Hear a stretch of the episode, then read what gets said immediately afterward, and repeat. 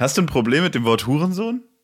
Nee, gar nicht. Okay. Ich sag so oft Hurensohn, dass irgendwann mal, wer mal gesagt hat, sag nicht immer so oft Hurensohn. Und dann habe ich irgendwann angefangen, Hundesohn zu sagen. Ja, okay, kann man auch machen.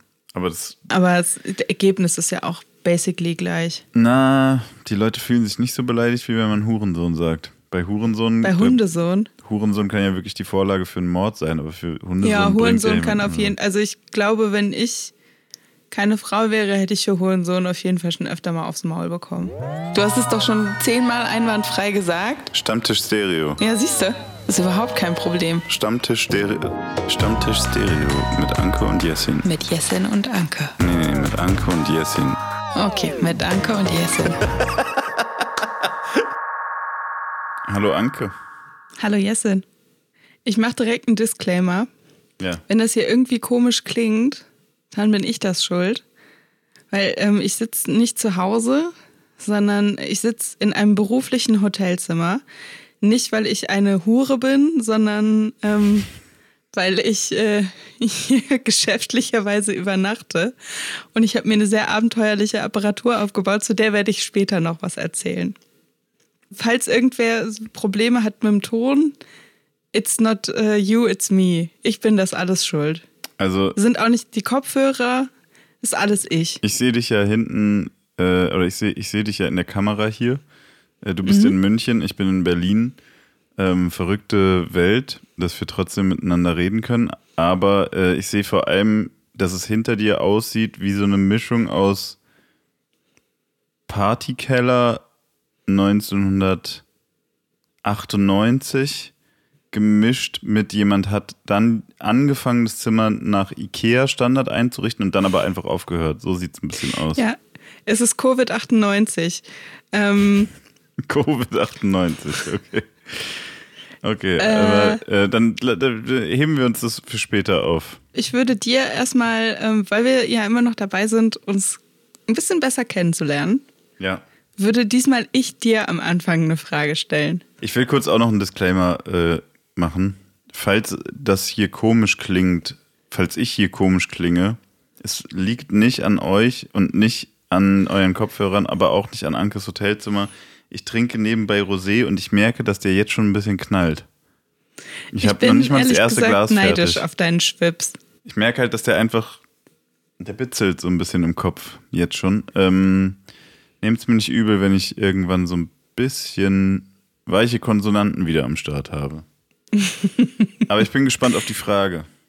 Das ist schon äh, die Vorbereitung dann für die richtige Sauffolge. Die Ja. erste, wo wir getrunken haben, das war ja keine Sauffolge. Nee, nee, nee, wenn, dann wird hier richtig Alkohol getrunken. Richtiger Alkohol. Okay. Dann wird Schnaps geballert. Ja. Ähm, meine Frage an dich ist, wenn du gezwungen würdest, bei einer TV-Show mitzumachen, bei welcher TV-Show würdest du mitmachen? Wer wird Millionär?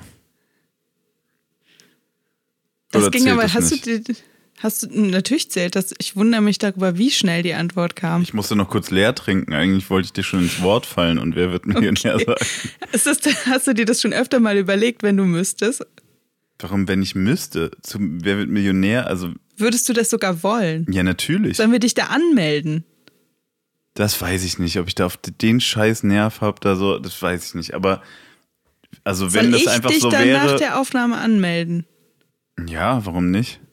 Also wenn ich da jetzt nicht irgendwie, keine Ahnung, ich nehme mal an, dass einen dann jemand anruft, dann muss man da innerhalb von 15 Minuten acht dämliche Fragen zur Bundesliga bea beantworten und dann wird man halt nicht genommen, was ja auch okay ist, aber dann irgendwie auf so einen Anruf zu warten und den ganzen Scheiß, da hätte ich jetzt nicht so Bock drauf. Hättest du keine Angst, dass du da sitzen würdest mit Blackout und vor ganz Fernsehdeutschland Nö. an der 200-Euro-Frage scheitern? Nö. Also vor dem Blackout hätte ich keine Angst, weil ich glaube nicht, dass mir das passieren würde. Ich könnte mir schon eher vorstellen, dass ich dann aus Überheblichkeit an so einer Wortspielfrage scheitere, da in der Vorrunde, vor der Tausender-Marke. Aber ich finde, das ist halt auch keine richtige Blamage, ehrlich gesagt. Also das, die Zeiten sind ja rum. Es gab ja mal so eine Zeit, so, oh, da ist ein Trottel Millionär geworden und ein Professor ist an der 50-Euro-Frage gescheitert. Das ist ja mittlerweile allen eigentlich relativ egal. Ich habe neulich die erste äh, Folge von, davon gesehen durch Zufall, äh, die jetzt unter Covid-Einschränkungen gemacht wurde, ohne Publikumsjoker, aber die letzten drei Millionärsgewinner wurden eingeladen und man konnte die dann um Rat fragen. Aber in so einem leeren Studio. Äh, und die Kandidaten saßen auch weiter auseinander in dieser Qualifikations, in diesen Qualifikationsstühlen. Und ich dachte dann irgendwie so, ja, das ist eigentlich ohne Publikum ist fast noch besser irgendwie, ohne diesen nervigen Applaus da zwischendurch immer und so. Also ich hätte da voll Bock drauf. Du nicht? Nee. Nein. Ich, äh, also, nee. Also du also würdest ich, eher, du bist ja, du bist ja, du bist ja belesen, du bist gebildet, du bist intelligent und also du kannst logisch denken. Ähm, das heißt, du würdest dir eher die Chance auf, was weiß ich, sagen wir mal selbst nur 16.000 Euro entgehen lassen, aus Angst davor, du könntest dich bei der 250 Euro Frage blamieren. Ich glaube, mir ist das ganz, wenn wir das Ganze schon zu stressig. Also ich, oh, ich, ich werde schon aufgeregt, alleine bei dem Gedanken, ob ich da mitmachen wollen würde. Jetzt bist du aufgeregt. So diese Vorstellung, ich finde das alles, ich weiß schon genau, wie ich immer mehr schwitzen würde und wie mein Atem immer kürzer werden würde. Ich weiß es nicht so. Nee, ich weiß nicht. Ich, aber ich habe auch, ich habe tatsächlich aber auch wirklich keinen Wettbewerbsgeist, gar keinen Wettbewerbsgeist. Deswegen hasse ich auch Spiele wie die Pest, weil ich finde, dass alle Leute da ganz schrecklich werden. Und ähm, da muss man ja dann am Anfang immer äh, so eine Schnellraterunde machen, ne, wo man mhm. dann so Begriffe völlig random ordnen muss und wo es ja wirklich einfach nur darum geht, in der Drucksituation einigermaßen klar zu bleiben. Ja, das finde ich auch nicht so geil, ehrlich gesagt. Und da wäre ich Kriterien. schon so mit Selbst- und mit Fremdhass beschäftigt, dass ich da schon mal sowieso scheitern würde. Aber ich kenne tatsächlich ähm, eine Person, die an so einer ganz einfachen Frage da gescheitert ist und eine Person, die da mal ein bisschen Kohle gewonnen hat. Was heißt bisschen? Boah, ich, weiß, ich weiß jetzt nicht, ob es 16 waren, also 16.000 oder was gibt es denn da für 32, Hürden? Irgendwie sowas. Also 64. das war jetzt nicht, das war jetzt nicht so 100.000 mäßig, aber schon mhm. so, dass wenn man studiert, man danach auf jeden Fall sorgenfreier studiert. Ich glaube, ich kenne niemanden, der da mitgemacht hat. Ich überlege gerade. Ich wusste aber früher immer, als ich noch zur Schule gegangen bin, wusste ich immer, okay, wenn ich da wäre, dann würde ich meinen Mathelehrer als äh, Telefonjoker nehmen. oh ja, das ist auch. Ähm, würdest du das jetzt heute immer noch machen? Ich weiß nicht, ob er noch lebt, äh, traurigerweise. Ähm, aber das war wirklich ein richtig, richtig großartiger Typ.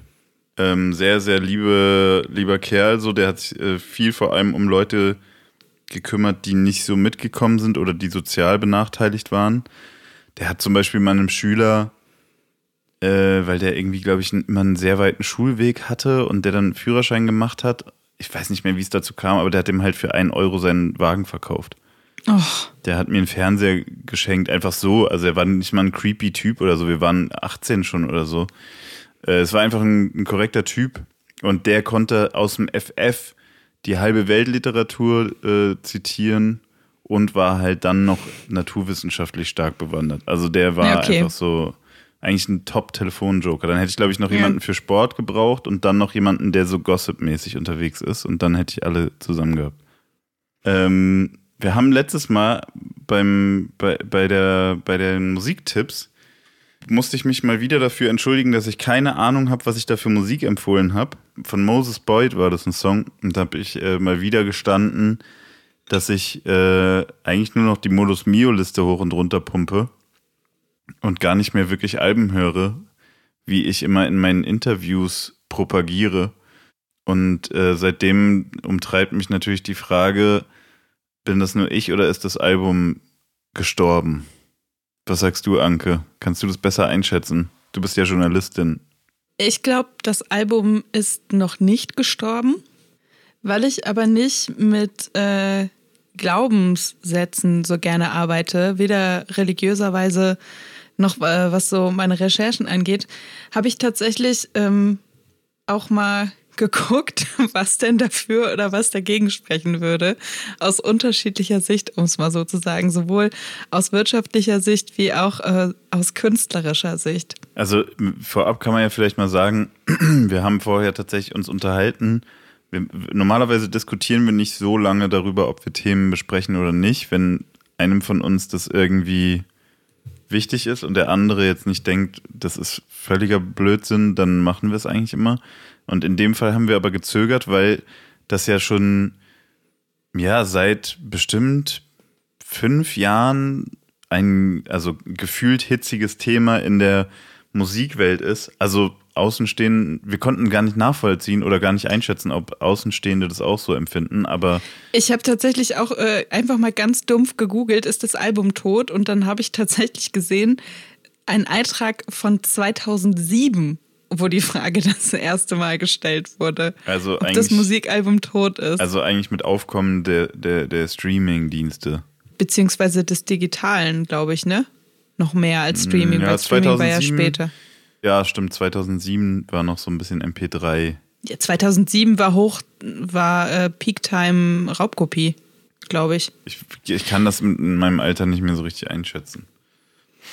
Nachdem wir letztes Mal festgestellt haben, dass du dachtest, dass ich Gott weiß, wie jung bin, ja. sage ich da jetzt einfach mal gar nichts zu. Genau. Äh, und wir haben uns dann gefragt, ist das eigentlich eine Frage, die nur im Musikbusiness und unter Journalistinnen und Journalisten diskutiert wird oder nicht? Und dann haben wir gedacht, wir führen die Diskussion jetzt hier einmal, damit wir sie auf jeden Fall nicht mehr führen müssen und damit man sie einmal strukturiert zum immer wieder Nachhören hat, auf dem Stand vom 11.05.2020 um 21.11 Uhr. Vor allem ging es uns ja auch nicht nur darum, diese Frage, die man eigentlich nicht wirklich beantworten, also jetzt gerade kann man sie natürlich beantworten mit Nein, das Album ist nicht tot, weil natürlich erscheinen noch Alben. Ähm, aber wir wollten ja auch äh, einmal prüfen, ob diese Diskussion überhaupt sinnvoll ist, die zu führen. Also ob es überhaupt. Ja, beziehungsweise auch, wo diese Diskussion herkommt. Genau. Und ähm, da bin ich ja sehr glücklich, dass du äh, Recherchieren studiert hast.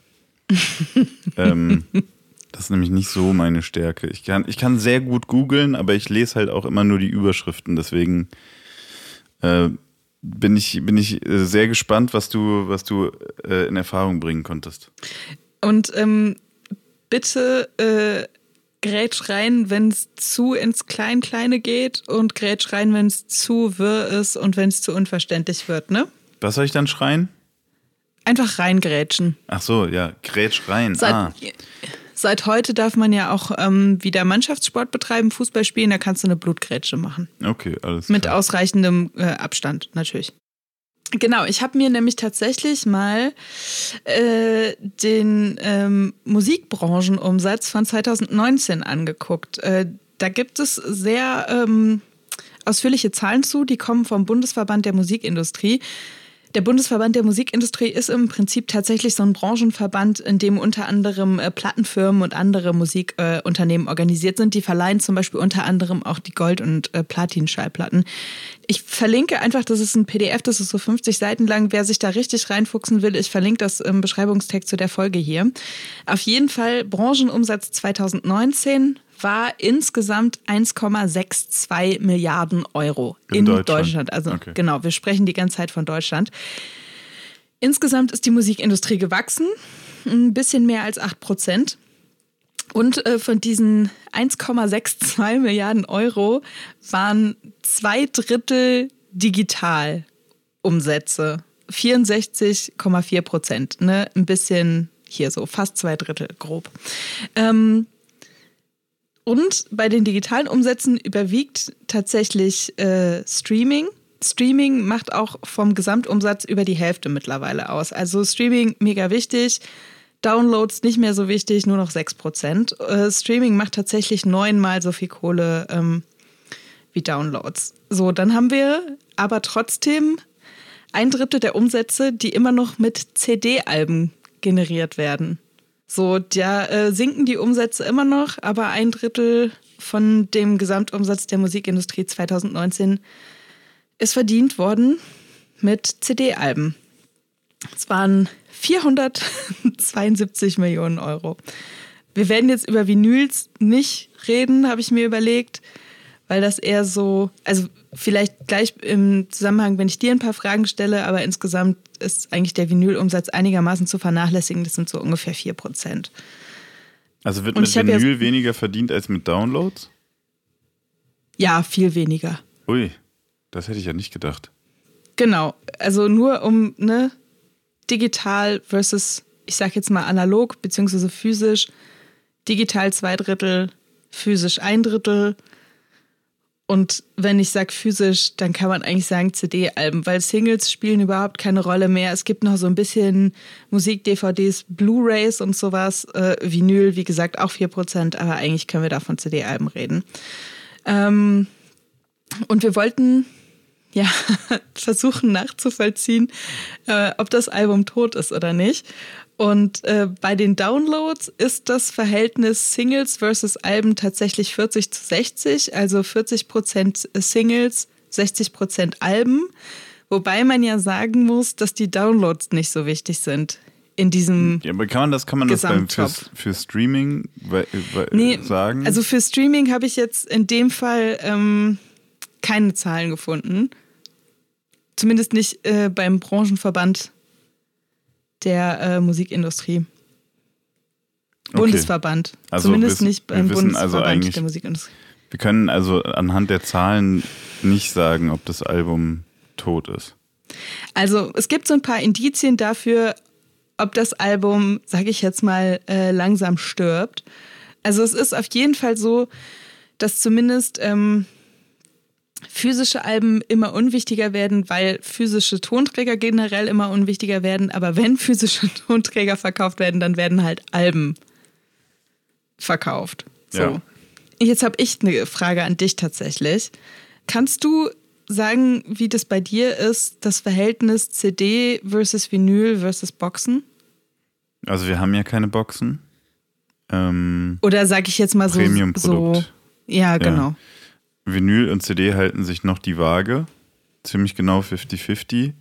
Und je nachdem, welchen Zeitabschnitt man nimmt und welches Album es auch ist, und ob wir natürlich das Premium-Produkt limitieren oder nicht, ist ungefähr ein Drittel Premium-Produkt, zwei Drittel, also jetzt bei Vinyl, ne? Ein Drittel Premium-Vinyl, zwei Drittel Standard-Vinyl.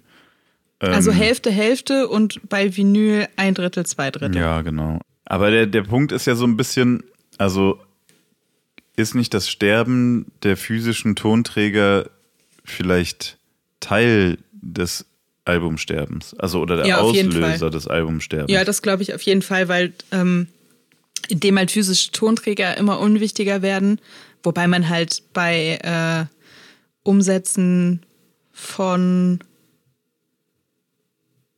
wie viel waren es? Ich habe es doch hier 400 Millionen ungefähr. Ja, bei 400 Millionen, also das ist ja immer noch Kohle, die nicht zu vernachlässigen ist. Ne? Aber es ist halt de facto so, dass die Verkäufe ja nach unten gehen und dementsprechend ist ja das Medium, aka die Begrenzung, nicht mehr so wichtig. Und dadurch wird das Format Album ja immer unwichtiger im Sinne von, dadurch wird das Format Album ja eigentlich ähm, immer freier, würde ich jetzt mal so sagen. Also entweder ist es so, dass die Leute die ganze Zeit in einem Gefängnis gehalten wurden von 74-minütigen Plastikscheiben und eigentlich gar nicht so Musik hören wollten.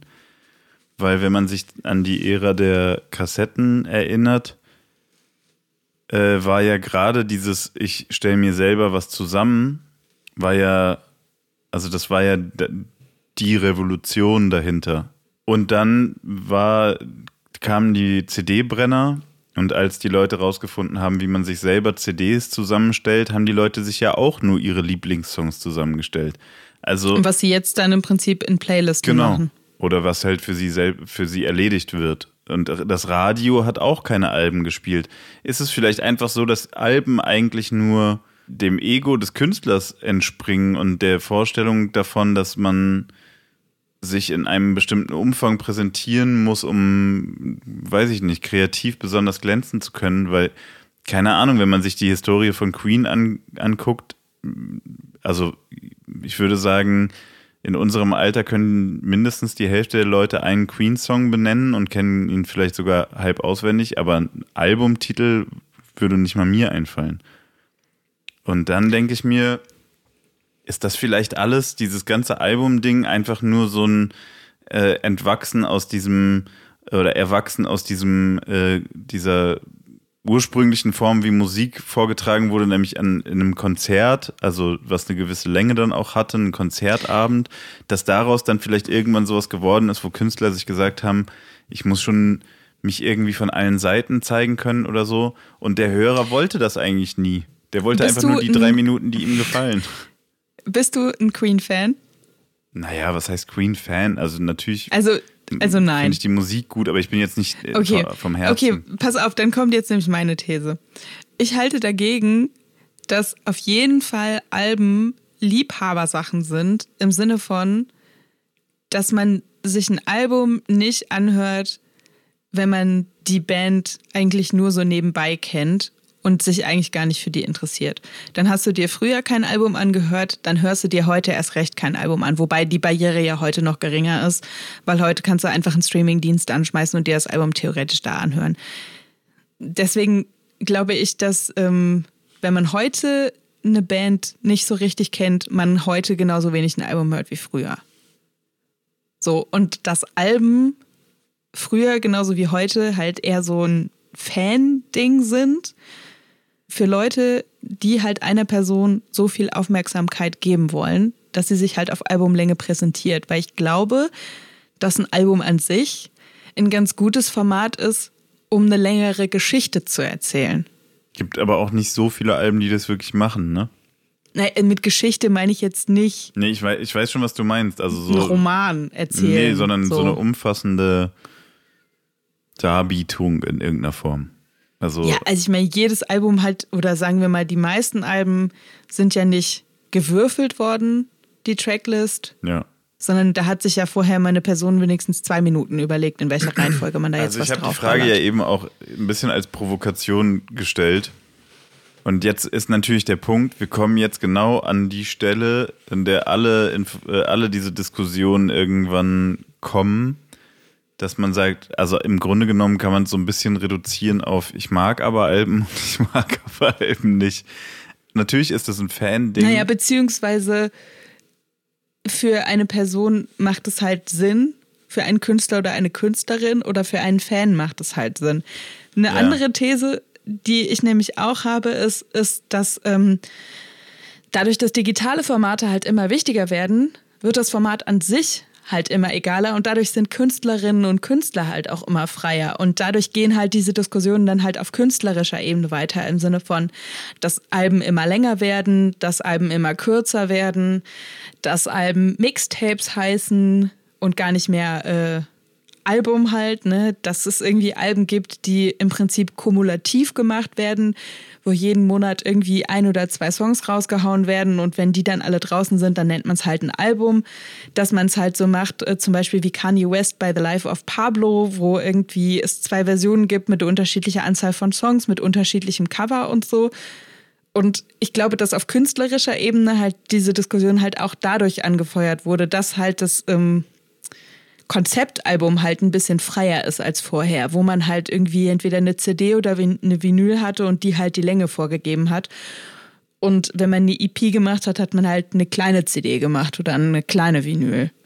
Da bin ich mir nicht so sicher, ob das wirklich der Fall ist. Ich glaube. Was, das, was die, nicht der Fall ist. Na, dass das wirklich freier geworden ist. Also, fast alles, was du gerade genannt hast, war vorher schon möglich. Es gab kurze Alben, es gab lange Alben, es gab Doppelalben, es gab äh, Mixtapes tatsächlich, die also auch als Tapes verkauft wurden, woher es ja eigentlich kommt, ähm, wo man sozusagen sie die äh, den finanziellen das finanzielle Risiko klein gehalten hat und vor allem auch bestimmte ähm, juristische Dinge nicht regeln musste. Aber ähm, im Grunde genommen warum haben so, wir denn diese Diskussion früher nicht geführt? Ja, das frage ich mich nämlich auch. Ich frage mich ja, ob das, deswegen sage ich ja, vielleicht ist das sozusagen eine von der Industrie aufrechterhaltene Form, wie man Musik verkaufen kann. Und Aber hast du denn zum Beispiel das Gefühl, dass für dich das Album noch eine zeitgemäße Form ist? Für dich als Künstler? Jetzt ganz ungelogen und nur unter uns beiden. ähm, und unter allen, die natürlich zuhören. in dem Moment, wo ich ein Album mache und es rausbringe, oder vor allem, nee, wenn, während ich es mache, finde ich es furchtbar und finde auch Alben machen furchtbar und finde es mega nervig. Frag mich, warum. Weil anstrengend oder ja, was? Ja, weil es halt einfach, man erlegt sich halt einen riesen Druck auf. Muss jeder Song muss seine Berechtigung haben und muss irgendwie gut sein und dann muss die Reihenfolge stimmen und alles zusammen muss auch noch geil klingen und dann muss da noch ein gutes Cover drauf und das muss dann aber auch für die Ewigkeit das beste Cover sein und es darf kein Rechtschreibfehler im Booklet sein und so eine Scheiße. Ähm, und lass uns mal drei, innerhalb von drei Monaten gleichzeitig eine Interview, einen Interview-Marathon machen und noch fünf Musikvideos drehen und so ein Kram. All das ist äh, einfach nicht cool am Album machen. So. Und warum machst du es trotzdem? Na, warte, und dann kommt es raus und dann ist es so, guckt mal, was ich gemacht habe. Dann läuft man mit den dicksten Eiern der Welt durch die Gegend und also sagt man, glaube ich, gar nicht so. Ne? Man hat dicke Eier, wenn man, wenn man mal müsste. Ja, man holt halt die Eier raus. Genau, man holt die Eier raus, knallt die auf den Tisch und sagt, guck mal, was ich gemacht habe. Guck mal, was ich geleistet habe. Deswegen war vorhin diese Vermutung mit dem Ego oder diese Theorie mit dem Ego, war jetzt nicht so, das war nicht nur Provokation. Ich frage mich das wirklich manchmal, weil was hat der Hörer denn davon? Der, der ja, aber Jessin, wenn wir so anfangen, dann kannst du auch fragen, was denn der Hörer davon hat, wenn er zu deinem Konzert geht. Spaß. Und, ja, aber ähm, ja, natürlich, ja, aber warum muss es ein Album sein? Wenn, also ich frage. Ja, aber also da kommen wir. Jetzt, warte mal da, kurz, da warte mal kurz. Ich will, den Gedanken, den ich, der dahinter steckt, okay, ist. Sorry, man, sorry, sorry. Wenn jetzt ein Künstler jede Woche oder keine Ahnung, alle zwei Wochen eine geile Single rausbringt, einen richtig guten Song, auf den, keine Ahnung, die Hälfte der Szene feiert und die Fans finden es geil ist das für den viel weniger Stress und viel weniger Risiko vor allem. Und dann könnte er sogar noch viel besser sich selbst ausprobieren als wenn er das jedes Mal auf einer Albumlänge machen muss und dann, also weil der, der, der schöne Moment ist ja, wenn du das Album raushaust, deine Fans danken dir dafür, du gewinnst nochmal doppelt so viele neue Fans und die Presse küsst dir die Füße, weil es so ein tolles Album ist. Wenn du einen guten Song rausbringst, dann okay, hat die Presse vielleicht zwei Tage was darüber zu schreiben, deine Fans finden es entweder gut oder nicht und dann machst du den nächsten. Aber wenn du so ein Album ja. in den Sand setzt und ein Album niemandem gefällt, dann hast du halt nicht nur, keine Ahnung, im Zweifelsfall vielleicht drei Jahre deines Lebens da reingesteckt, sondern du hast auch noch ein riesen finanzielles Risiko auf dich genommen, nur um eine kreative Idee zu verwirklichen. Ich frage mich, ob das wirklich für den Hörer so unfassbar wichtig ist, dass, dass diese Alben existieren oder ob man nicht einfach sagen könnte, ey, die letzten zwölf Singles, die ich rausgebracht habe, plus dieser eine neue Song heißen jetzt übrigens was weiß ich, äh, Y2. Dann kann ich dir aber sagen, genauso lauwarm, wie sich das wahrscheinlich als Künstler dann anfühlen würde, im Sinne von, dass man halt nicht mehr diese krassen Downphasen hat und dafür aber auch nicht mehr das krasse Hoch, sondern man ballert halt Singles, ich glaube, genauso würde sich das auch für die Fans anfühlen. So, ja, hat mal wieder eine Single gemacht, hat mal wieder eine Single gemacht, weil theoretisch muss ja jede Single ballern. Ja, es jetzt, gibt, ja, man, es gibt ja auch einen Grund, ja. warum es quasi klassische Albumtracks gibt, die als Single nicht so funktionieren würden, weil die eher Sinn machen, wenn man die halt in was Größeres einbettet. Und dieses Spannungsverhältnis hätte man dann ja gar nicht mehr. So, ich habe das Gefühl, dass das ganze Excitement-Level hm. dann halt eher so auf einer Stufe wäre die ganze Zeit. Und ja. da spricht dann die Musikliebhaberin in mir. Da muss ich halt sagen, das fände ich halt persönlich ein bisschen langweilig. Okay, ja, das kann, ich, das kann ich schon eher nachvollziehen, dass man vielleicht verleitet wäre, bestimmte Musik nicht mehr zu machen, weil man wüsste, sie wäre dann oder der Song alleinstehend wäre nicht mehr so erfolgreich. Ja, Kann weil ich das nicht halt so nicht beurteilen, so weil ich bringe auch sehr viele erfolglose Singles raus. Deswegen bin ich, bin ich der falsche Ansprechpartner dafür. Ähm, Aber das ist doch wie bei einem Konzert auch. Da gibt es doch auch so, dass man doch auch nicht die ganze Zeit auf einem Energielevel. Also sagen wir mal so, wir wissen auf jeden Fall, dass das Album noch nicht tot ist. wenn man immer noch Geld damit verdient. Also erstmal würde ich mich übrigens grundsätzlich freuen, no pressure, wenn du weiter Alben machen würdest. Deine Alben höre ich mir nämlich im Gegensatz zu anderen Alben an. Danke. Ähm, und, Mal gucken. ja, nein, aber Dankeschön. und was ist jetzt der Endpunkt der offiziellen Ist das Album tot? Diskussion von Stammtisch Stereo? Das Album ist nicht tot, aber wenn es einem zu viel wird, braucht man einfach nicht mehr hingehen. Gut. Ich glaube, wir sind auch die Ersten, die diese leidige Diskussion mit diesem Fazit beenden. Ja. Der Rosé, den ich trinke, ist von Moses Pelham. Den hat er mir, den hat er mir zugeschickt. Ich wusste, ich dachte wirklich, es wäre ein Werbegag, aber der hat seinen eigenen Rosé. Und ähm, die Flasche ist jetzt halb leer, so viel sage ich mal dazu. Und eben gerade habe ich mich bei einem Satz, glaube ich, viermal versprochen. Man kann mir übrigens auch Wein schicken, auch wenn der nicht von Moses Pelham ist. Ja, ich wollte jetzt nicht damit angeben. Ich wollte mich dafür bedanken. ich, ich wollte auch nicht ähm, dich fronten dafür. Ich wollte nur sagen, dass man mir auch Wein schicken kann. Ich bin auf jeden Fall froh, dass du das alles so zurechtgeschnitten hast, dass man gar nicht hört, wie oft ich mich verquatscht habe. ähm, das ist sehr nett von dir, dass du das gemacht hast. Mein Glas ist noch nicht ganz leer, aber ich schenke mir nach. Sehr gerne. Ähm, Der schmeckt echt, der schmeckt echt unfassbar gut, muss ich sagen. Ich hab, ich bin, ich mag kein Rosé, ich habe es dir ja vorhin schon gesagt, aber je mehr ich davon trinke, desto besser schmeckt der logischerweise auch. ja, und je mehr du davon trinkst, desto neidischer bin ich darauf, dass ich eben im Supermarkt nicht zugegriffen und eine Flasche Wein gekauft habe. Und hier äh, in der Minibar von diesem Hotel gibt's nur Bier, worauf ich jetzt gerade ehrlich gesagt nicht so Bock habe.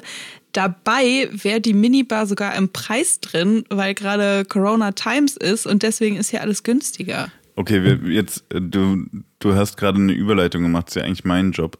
Aber ähm, was geht in deinem Hotelzimmer? Also jetzt mal ohne Scheiß hinter dir ist, die, das sieht halt, die ganze Wand sieht aus wie so ein Jugendbett bei Ikea, was äh, 49 Euro kostet. Mit Ja, Lattenrost. ich glaube, ich glaube, ähm, du verkennst den Style. Das ist hier alles auf rustikal gemacht. Ich glaube, das soll so ein bisschen so aussehen wie eine urige Blockhütte. Ich glaube, das ist die Idee und nicht das Jugendbett von Ikea. ja. Und ähm, ich sag mal so, dieses Hotelzimmer, das hat so ein paar Feature. Da würde ich sagen, ein bisschen, um es mal mit meinen Worten zu sagen, Style over Substance. Da ist, Das da ist die nicht vor- Bausubstanz da ist- nicht. Die ist Bausubstanz nicht hat nichts, vom- oder was?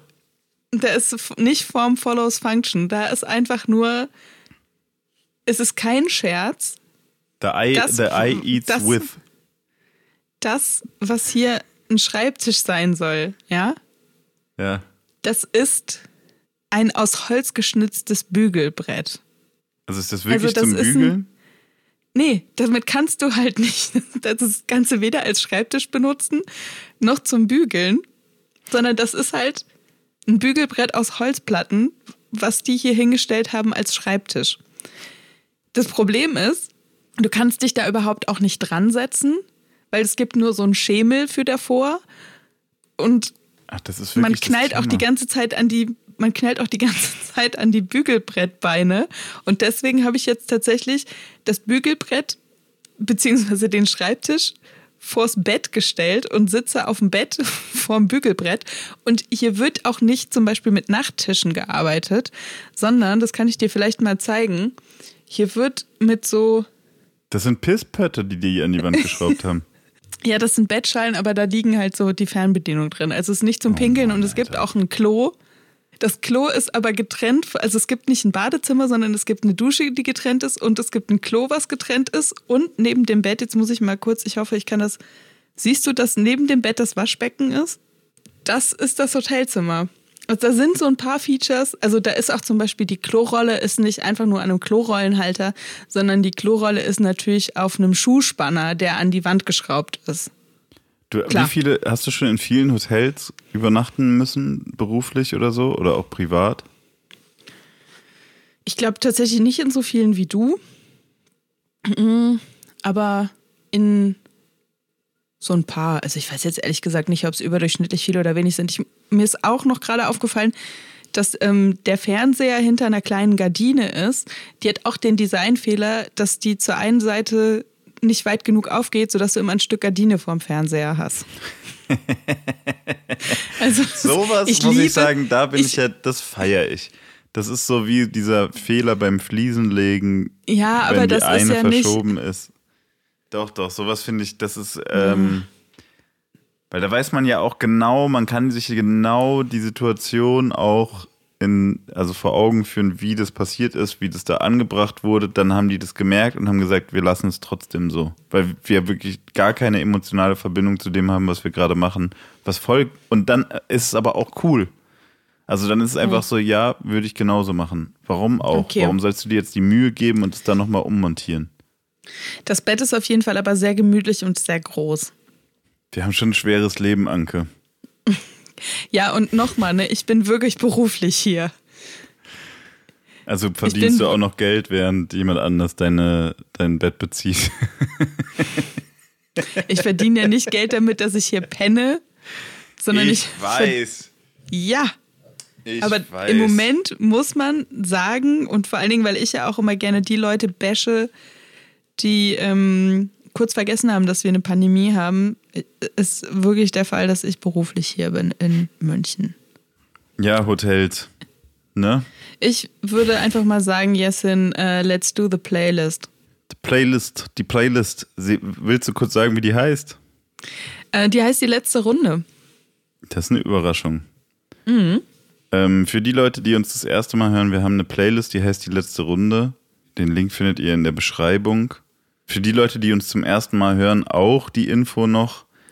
Äh, Anke ist Journalistin äh, mit großer Musikaffinität und ich bin Jessin und bin Rapper. Und das hier ist unsere Playlist, die letzte Runde.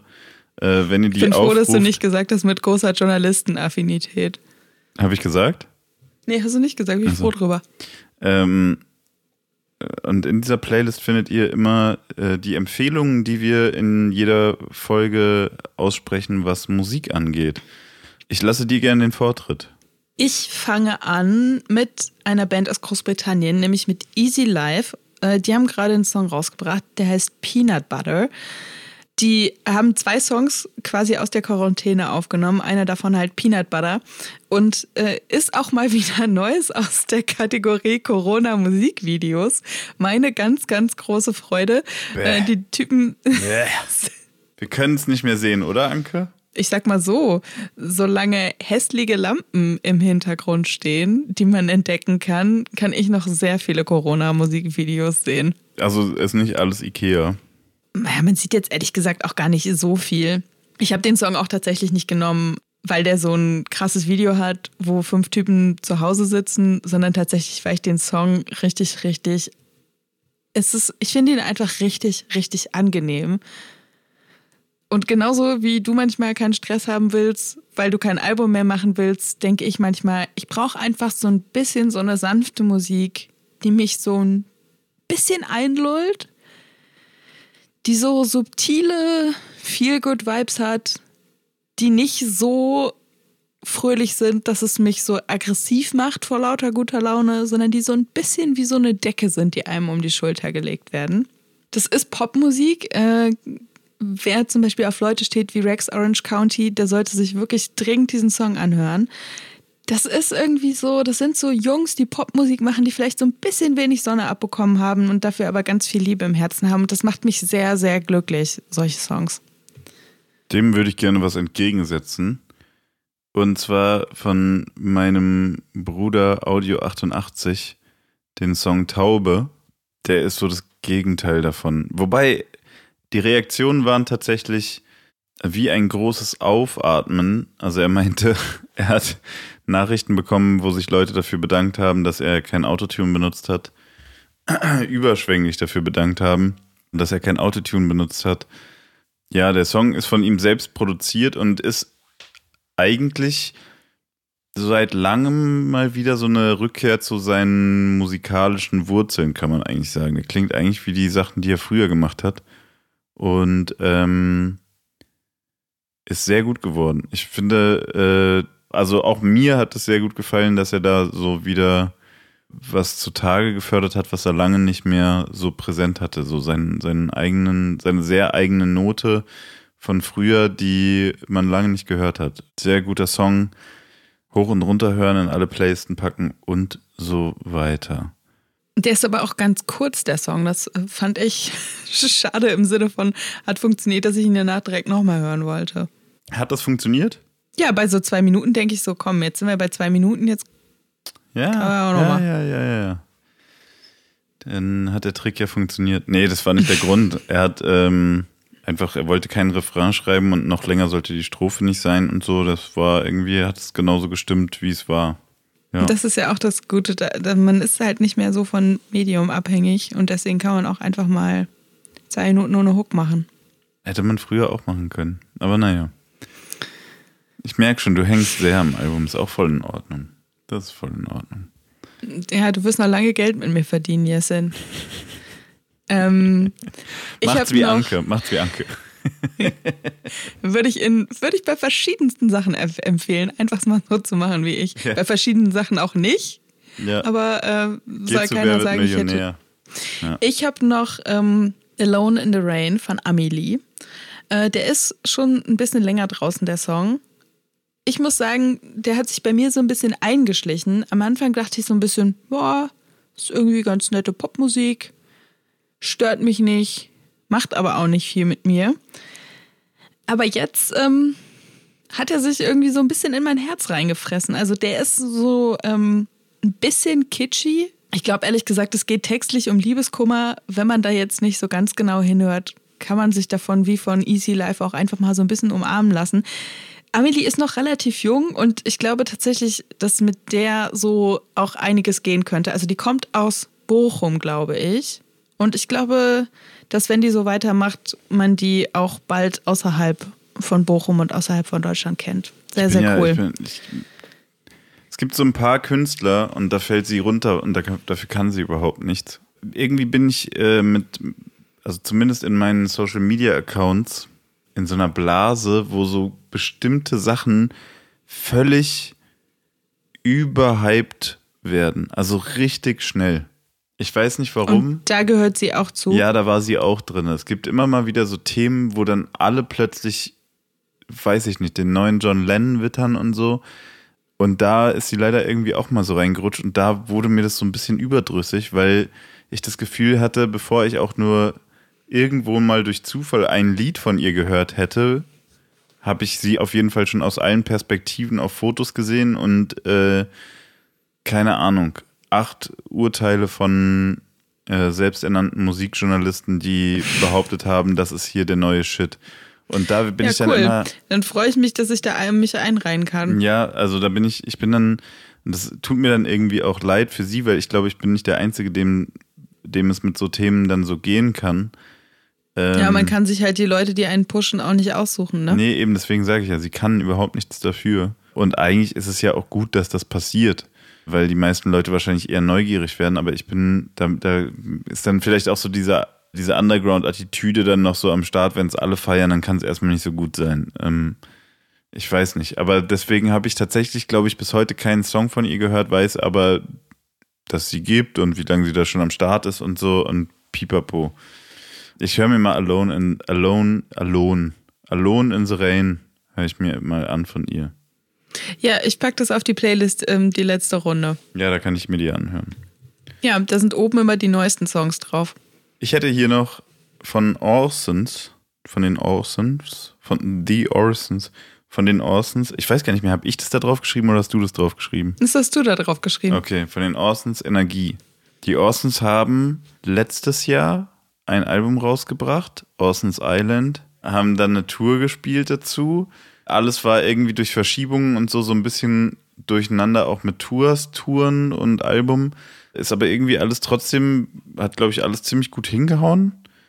Und ähm, das letzte Album wurde auch, wie ich finde, nicht zu Unrecht als wahrscheinlich deren bestes Album gehandelt. Äh, kann man sich natürlich wie immer drüber streiten und so weiter. Aber jetzt, obwohl das beim letzten Album, also das letzte Album ist praktisch nur zustande gekommen, weil sie Glück hatten und wieder funktioniert haben im Urlaub und natürlich hart dran gearbeitet haben, aber es hätte genauso gut einfach auch nie wieder ein Orsons-Album geben können. Und jetzt sind sie irgendwie so in Fahrt, dass sie einfach während der Tour angefangen haben, ihr nächstes Album zu machen. Und ähm, ich glaube, dass fast das ganze Album auf der letzten Tour entstanden ist und jetzt kommt einfach das nächste Album. Und das heißt Tour Life for Life. Und das ist die erste Single daraus und heißt Energie. Das Artwork finde ich diesmal noch besser als bei allen Alben vorher. Also zumindest das, was man jetzt sehen konnte, ist richtig krass. Und ähm, der Song ist auch gut. Es ist ein, so sage ich mal, ein solider Orson-Song. Sehr cool produziert und man hört direkt so Party. Auch nicht zu lang, zweieinhalb Minuten oder so, passt perfekt in meine Ungeduldspanne.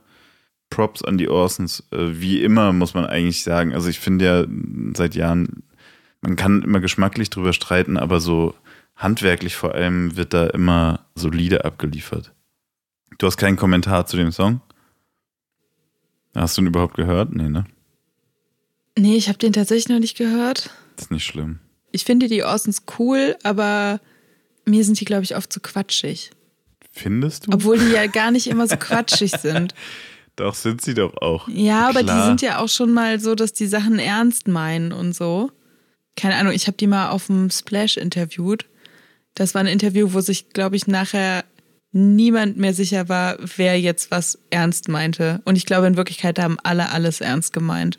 Okay, ja, aber das ist Und so funktionieren, so glaube ich, auch die dahinter. Alben von denen. Ja, ja, ja. Und das entertaint mich sehr, aber es trifft mich jetzt zum Beispiel nicht so krass im Herzen, wie mich jetzt zum Beispiel das Tour-Album getroffen hat. Ja. So, das hat mich teilweise angestrengt. So hat mich das im Herz getroffen. Da brauchte ich mal kurz Pause. Das ist aber, glaube ich, einfach So, weil es mir zu doll war, einfach vier, alles. Also vier große Egos in, in einer Band sind, glaube ich, also die dann auch alle schreiben und alle musikalisch auch was auf dem Kasten haben. Das ist, glaube ich, schwierig, dann so ungefiltert Emotionen zu transportieren. Und das ist ja auch total okay. Es muss ja auch nicht Ja. immer alles ernst und schmerzvoll und deep sein. Nee. Ist ja irgendwie auch in Ordnung. Im Gegenteil. Ich habe noch einen. Ich habe äh, The Streets überraschenderweise mit Where the Fuck Did April Go? Und es ist tatsächlich ein neuer Song, der auch nicht auf dem kommenden Streets-Album drauf sein wird. Und ich weiß, du kannst es nicht mehr hören, aber es ist tatsächlich ein Corona-Song. Es ist. Es ist jetzt nicht so ein Mega-Banger, sondern eher so ein bisschen subtil hingerotzt. Ist auch so ein bisschen tatsächlich Corona-Tagebuch, wo sich, glaube ich, auch wirklich viele Leute wiederfinden können, weil gerade ja alle einfach dasselbe machen. Und ich stand ehrlich gesagt gestern vorm Kalender. Ich habe einen sehr, sehr großen Kalender bei mir in der Wohnung hängen und ich habe auf den Kalender geguckt und ich dachte so, ist das wirklich Mitte Mai? Was ist denn hier passiert die letzten? Wie ist das denn Mitte Mai geworden? Deswegen konnte ich mich zum einen in dem Titel Where the Fuck Did April Go äh, total großartig wiederfinden. Und halt äh, so in diesem ganzen Gefühl, was da beschrieben wird, was ja auch gerade so ein bisschen das kollektive Gefühl ist, ne? So, der Sommer ist im Arsch, keiner weiß so richtig, wie es weitergeht. Man hat das Gefühl, man sollte die Zeit jetzt nutzen, indem man sich irgendwie selbst optimiert oder ganz zumindest auf jeden Fall schon mal ein paar Bücher liest. Dann nerven die Nachbarn, weil sie irgendwie laut Musik hören und plötzlich denken, sie machen nach Corona eine DJ-Karriere. Mein Nachbar hat übrigens tatsächlich letztens ähm, einen Song aus unserer Podcast-Playlist gehört und ich war ganz kurz davor, den einfach mal per WhatsApp zu fragen, ob der den Song zufällig von der äh, letzten Runde von Stammtisch Stereo kennt. Habe ich dann aber nicht gemacht. Und teilweise reiht Mike Skinner auch ehrlich gesagt bei diesem Song so ein bisschen Internetwitze aneinander. Sowas wie hier die Airlines, sie schreiben dir gerade We're all in this together, haben aber einen Fick auf dich gegeben, als dein Koffer drei Kilo zu schwer war. Ich glaube, äh, den Spruch hat jeder von uns schon mal auf Twitter gelesen, weil den gerade jeder von jedem kopiert. Es ist jetzt auch nicht der allerdiebste Shit. Und es gibt auch leider noch kein Corona-Musikvideo. Bei Mike Skinner würde mich schon mal interessieren, wie es bei dem zu Hause aussieht. Aber ähm, ich finde, das hat er gut gemacht. Muss ich jetzt ganz ehrlich sagen, würde ich mir nicht anhören, nach dem, was du mir jetzt erzählt hast. Einfach aus Respekt vor ihm. Ich finde, das klingt, als hätte er. Es klingt nicht nach ihm. Naja, aber komm, der hat doch schon immer so Alltagsbeobachtungen auch in seinen Songs Ja? drin, drin Okay. gehabt. Irgendwie. Also Also, ich gerade so weil du jetzt gerade meintest, der, der, der, der verwurstet da so Twitter-Witze. Ja, aber das macht der ja auch. Also, der tut ja nicht so, als ob er den Witz erfunden hätte. So. Okay. Und ich habe das Gefühl, bei dem ist ja voll viel so dieses, du hörst dir das an und du denkst dir, ah ja klar, ah ja klar, ah ja klar. Und eigentlich war das ganze erste Album von dem ja eine Alltagsbeobachtung aus seinem damaligen Alltag. Da konnte ich nur nicht Aber so gut Englisch, als das rauskam. Tatsächlich, glaube so, ich. Es geht da ja voll viel um in den Club gehen und. Ach so, ja doch, mit Säufer gegen Kiffer und so ein Zeug. Genau, sowas. Ja. Also. Naja, okay. Deswegen, ich würde sagen, vielleicht habe ich es auch einfach nicht cool erklärt. nee, du so was, ja so gar nicht gemeint. Ich so weiß, aber ich fand, es, ich fand es fast schon charmant, dass du eher davon ausgehst, dass so Mike Skinner einen Kacksong gemacht hat, als dass ich einen guten Song Kacke erkläre. ich versuche jetzt mal den nächsten Song Kacke zu erklären. Haftbefehl featuring Shirin David, Conan und Xenia.